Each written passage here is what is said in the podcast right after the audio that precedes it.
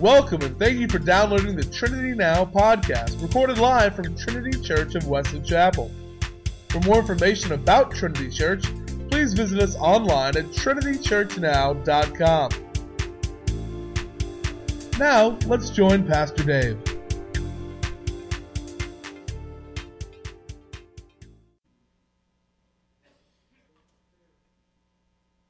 John chapter 20, starting in verse 1. John chapter 20, starting in verse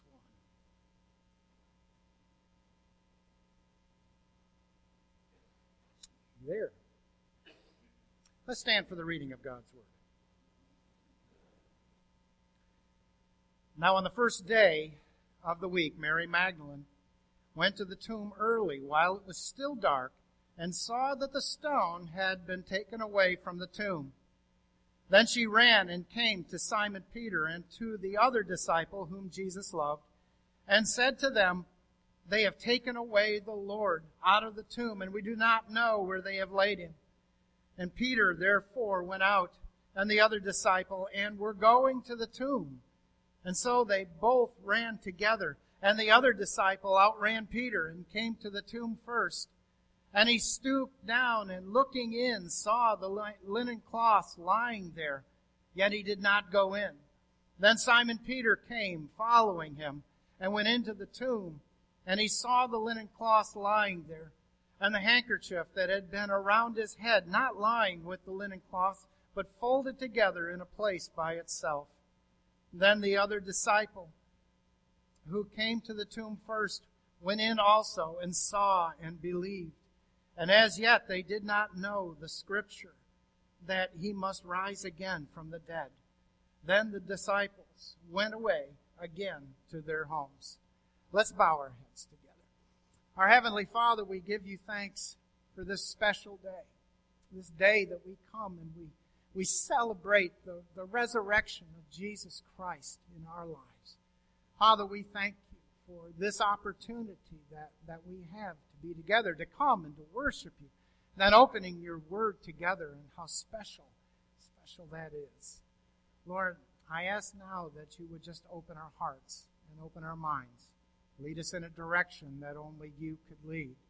And in all of it, Father, we'll give you the praise and the glory in all of it. And we pray this in your most precious name. Amen. You may be seated. Please leave those Bibles open.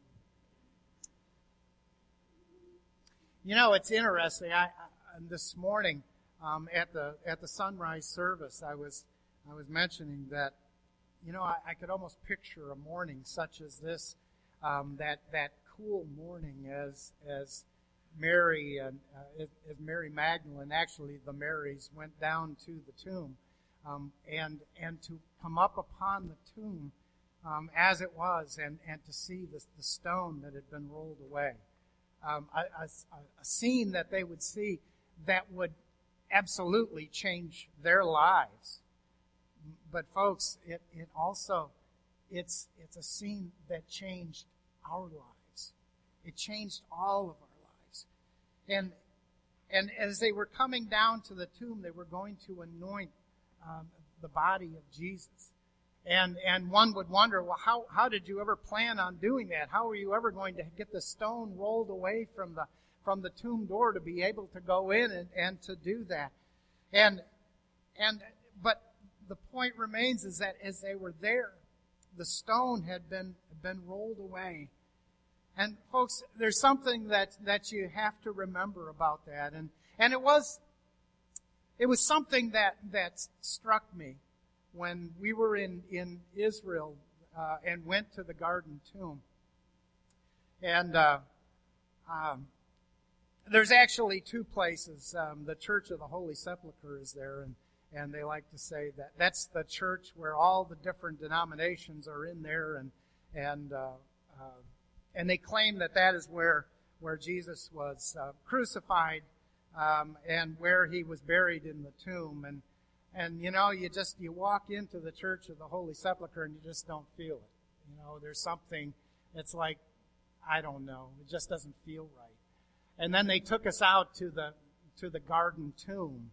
out there. And, and when you went to the garden tomb and you saw the door, the opening into, into the tomb, you knew this is it. This is the place. And you look down and you see the track that was there. The stone is gone. But folks, this was this was a this was a stone. You had to get down like this to get in through the door into the tomb. And and you you walk into that tomb and and it was as deep from here to the lectern deep and and back maybe from the edge of there to, to here and you could see the two areas that, that had been carved out that that uh, um, it was set up. It was a family tomb. Joseph Arimathea. It, it was his. that was a tomb that he had made for his family. One side wasn't completely done. The other side, where Jesus laid, was done. It was finished. And and that is you walked in there and you felt it. You knew it. You knew that that is where Jesus had been laid. They, they ended up having to put bars across there because everybody who walked into the tomb went, I need a piece of this, and chiseled, you know, chiseled it off so that they could have a, a, a piece of that tomb. But you knew you were there. You, you knew that there was no doubt that this is where Jesus had laid.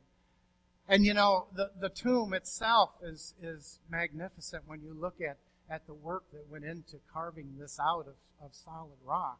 Well, it's a soft rock. But you knew, folks, you knew it. It was, that was the place. And the stone had been rolled away, folks, not, not so that Jesus could get out.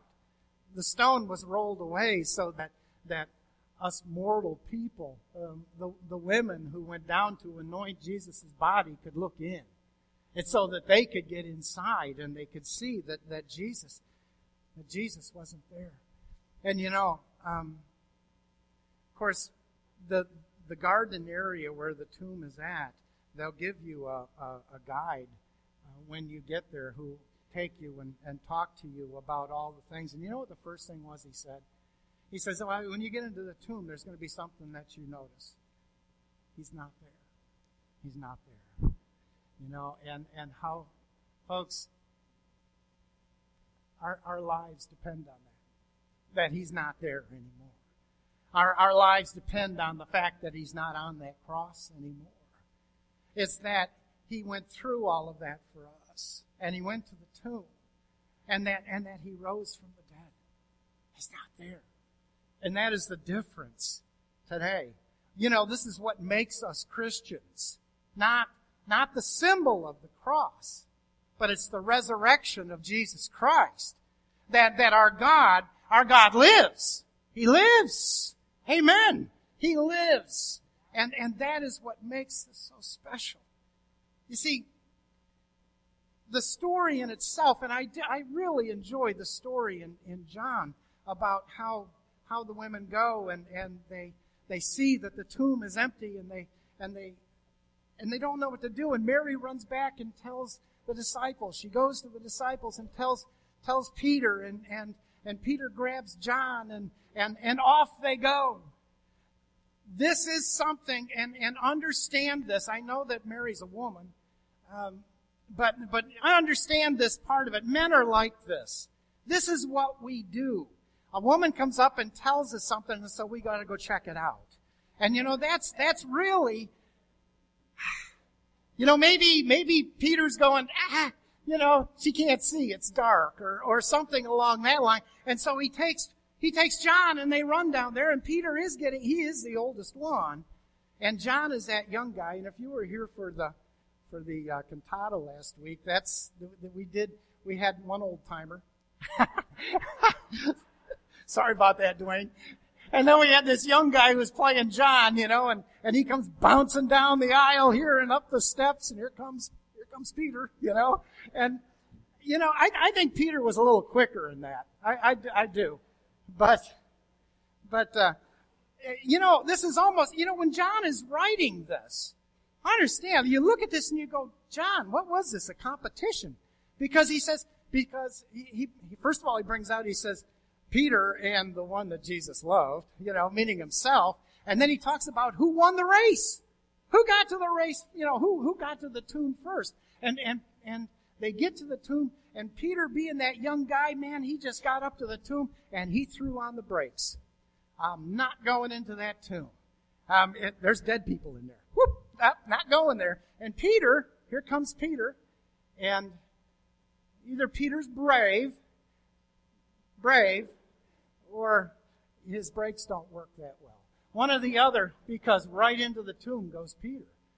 Now, I, I would like to think that, that Peter was, was the brave one. And, and into the tomb he went. And as he looked, folks, this is where it gets amazing. You see, because Jesus Christ is amazing. And, and he goes into that tomb, and, and there are the cloths the cloths that, that was wrapping the body of Jesus. And they're not ripped and they're not scattered and thrown all over the tomb. They're right there. It's just like he had pulled, been pulled right out of them. And they sank. That's not the most amazing thing. When, when they buried Jesus, they put a cloth over his face. And then they wrapped his body.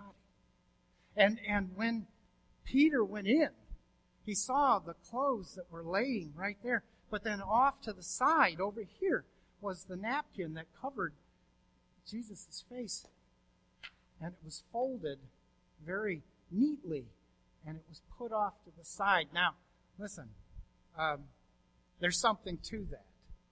There is something to that. The fact that, that it used to be when, or in, in tradition that when um, someone or a servant was was serving his master dinner, and as he would serve him, when he was still eating, he would stand to the side, stand out of the way.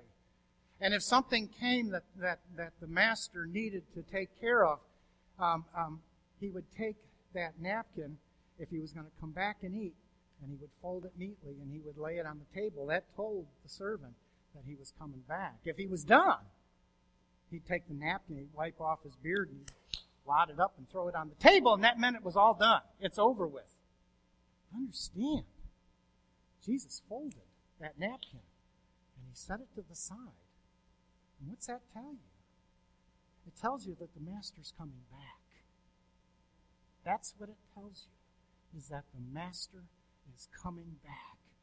And you see, John then went in. He looked in the tomb. He saw the tomb. He saw what was going on and he believed. He believed. Folks, they didn't have the scripture at the time to look up and see what was going to happen. It was, it was there. Jesus had told them many times. He says, this is what's going to happen. And yet they didn't, they just didn't get it. Boy, were they going to get it. They were going to understand because they were both in that room and they, and they both looked and they saw it and they believed. What an awesome opportunity they had. And as if that day wasn't stressful enough, look in your Bibles. Let's just read on a little bit as we go in chapter 20, starting in verse 11. As they were doing all this and then the disciples left, Mary was left standing there. And she said, but Mary stood outside the tomb weeping. And as she wept, she stooped down and looked into the tomb, and she saw two angels in white sitting, one at the head and the other at the feet, where the body of Jesus had lain. And then they said to her, Woman, why are you weeping?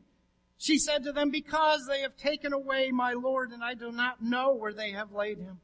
Now, when she had said this, she turned around and saw Jesus standing there, and did not know that it was Jesus. Jesus said to her, Woman, why are you weeping? Whom are you seeking? And she, supposing him to be the gardener, said to him, Sir, if you have carried him away, tell me where you have laid him, and I will take him away. And Jesus said to her, Mary, Mary. And she turned and said to him, Rabboni, which is to say, teacher. And Jesus said to her, Do not cling to me, for I have not yet ascended to my Father. But go to my brethren and say to them, I am ascending to my Father and your Father, and to my God and to your God. And Mary Magdalene came and told the disciples what she had seen and, and the Lord that and that he had spoken these things to her. What a whirlwind experience. What a, what a, what a day that that, that that was. And to imagine this experience must have been just an, an incredible type of an experience. You know, here's the, as she comes back and she talks to the disciples, they're still in hiding. They're trying to hide from the Romans. They don't know what's coming next. And now all of a sudden, he's back. He's alive. He's alive. What a day. What a day it must. You know, scripture tells us that over the next 40 days, though, that Christ spoke with his disciples many times. And it is even written in, in secular writings of writers of that time because they saw him. But it is also in, in scripture. In chapter 15, 1 Corinthians chapter 15, where 15, 6, where it says, And after that, this is what Paul is writing, that after that he was seen by over 500 brethren at once, of whom the greater part remain to be present, remain to the present. They're still alive when he wrote this. Those people, those people were still, they saw Jesus. They saw him. And, and when Paul wrote this to the Corinthians, they were still there. And they were still saying, you're not going to believe what we saw. We saw Jesus. We saw him crucified. We saw him dead. We saw him buried. And then I saw him out teaching and out preaching. But some have fallen asleep. Some have died. You know, over 500 people, it states, saw Jesus after the resurrection. But you see, there's a lot of people around today, and, and there has been over the years, that will claim to you that, that this is not true, that this did not happen. There's a lot of people who would try to tell you that, that tell you something different. They claim to have found his tomb. Um, they claim that that they found him in the tomb. Um, he lived for years. He fathered children with Mary Magdalene. He never died on the cross. And you see, folks, I, will tell you, um, I, I expect that. I expect to, to turn on the TV and watch the History Channel and say, boy, what a bunch of garbage they're putting on there. But that is, that is of the world. The world is, is saying, wow, there's just no way. There's no way there could be a resurrection. And the only way they can explain a resurrection is to say that Jesus never died on the cross. Folks, he did. He did. You see, what's troubling is when Christians go, eh, okay, what's the diff? What difference does it make if, if, if he died on the cross, if he didn't die on the cross, if he, if he married Mary later on and they had children you know, what is the difference in all that? Boy, am I glad you asked me that. If you're to look in, in chapter 15, 1 Corinthians 15, we'll see what Paul, what Paul says about that. Chapter 15 in verse 12, where he says, Now if Christ is preached that he has been raised from the dead, how do some among you say that there is no resurrection of the dead? But if there is no resurrection of the dead, then Christ is not risen. And if Christ is not risen, then our preaching is empty and your faith is also empty. If Christ is not risen, folks, we should be out on the golf course. Well, if you don't like to play golf. But here, being here is a total, total waste, waste of time. Yes, and, and when we are found false, your faith is empty. Yes, and we are found false witnesses of God because we have testified that God, of God, that He raised up Christ, whom He did not raise up. And if in fact the dead did not rise, for if the dead do not rise, then Christ is not risen. And if Christ is not risen, your faith is futile you are still in your sins, then also those who have fallen asleep in Christ have perished. And if this life, if in this life only we have hope in Christ, we are all men of all men, the most pitiable. We're to be pitied. If Christ did not rise from the dead, folks, we're fools. We've wasted our life. If, if Christ didn't rise from the dead, what are we doing here? Why are we here? Now, folks, week in and week out, I, I pound on this when I hold this up and I say there is an authority to Scripture. And there's a reason that we believe in the authority of Scripture, in that it is true. It is true. And in Jesus Christ was risen from the dead. And if Jesus Christ wasn't risen in the dead, we're all lost. We're all lost in our sin. And we have no hope. But I'm here to tell you today that that is not true. That Jesus Christ is Lord, that Jesus Christ was risen from the dead. You see, if he did not, let me tell you about 12 other guys who are real fools, complete fools. The disciples preached and taught the message of the resurrection of the resurrected Christ. And folks, they died for it. They died for it. The apostle Peter even requested to be crucified upside down so that he wouldn't be crucified in the same way that, that Christ was crucified. Folks, men don't die for a hoax. They don't die for a lie. When each and every one of them that, that was martyred would have been asked to give this up, say this isn't true, and we'll spare your life. And there wasn't one that could because they knew that it was true, that Jesus Christ is alive, that He is with us today.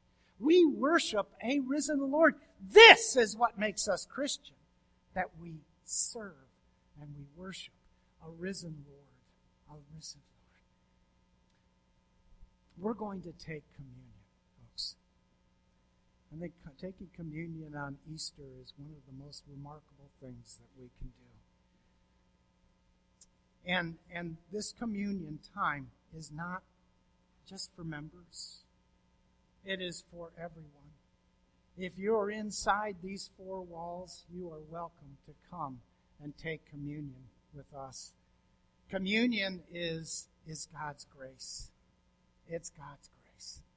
And I want each and every one of you to know that this church does not withhold grace to anyone. And so, we're going to take communion. And as you come forward to take communion, I want you to know and want you to think about the gift that Jesus Christ gave us nearly 2,000 years ago. That gift of eternal life, that gift of the resurrection.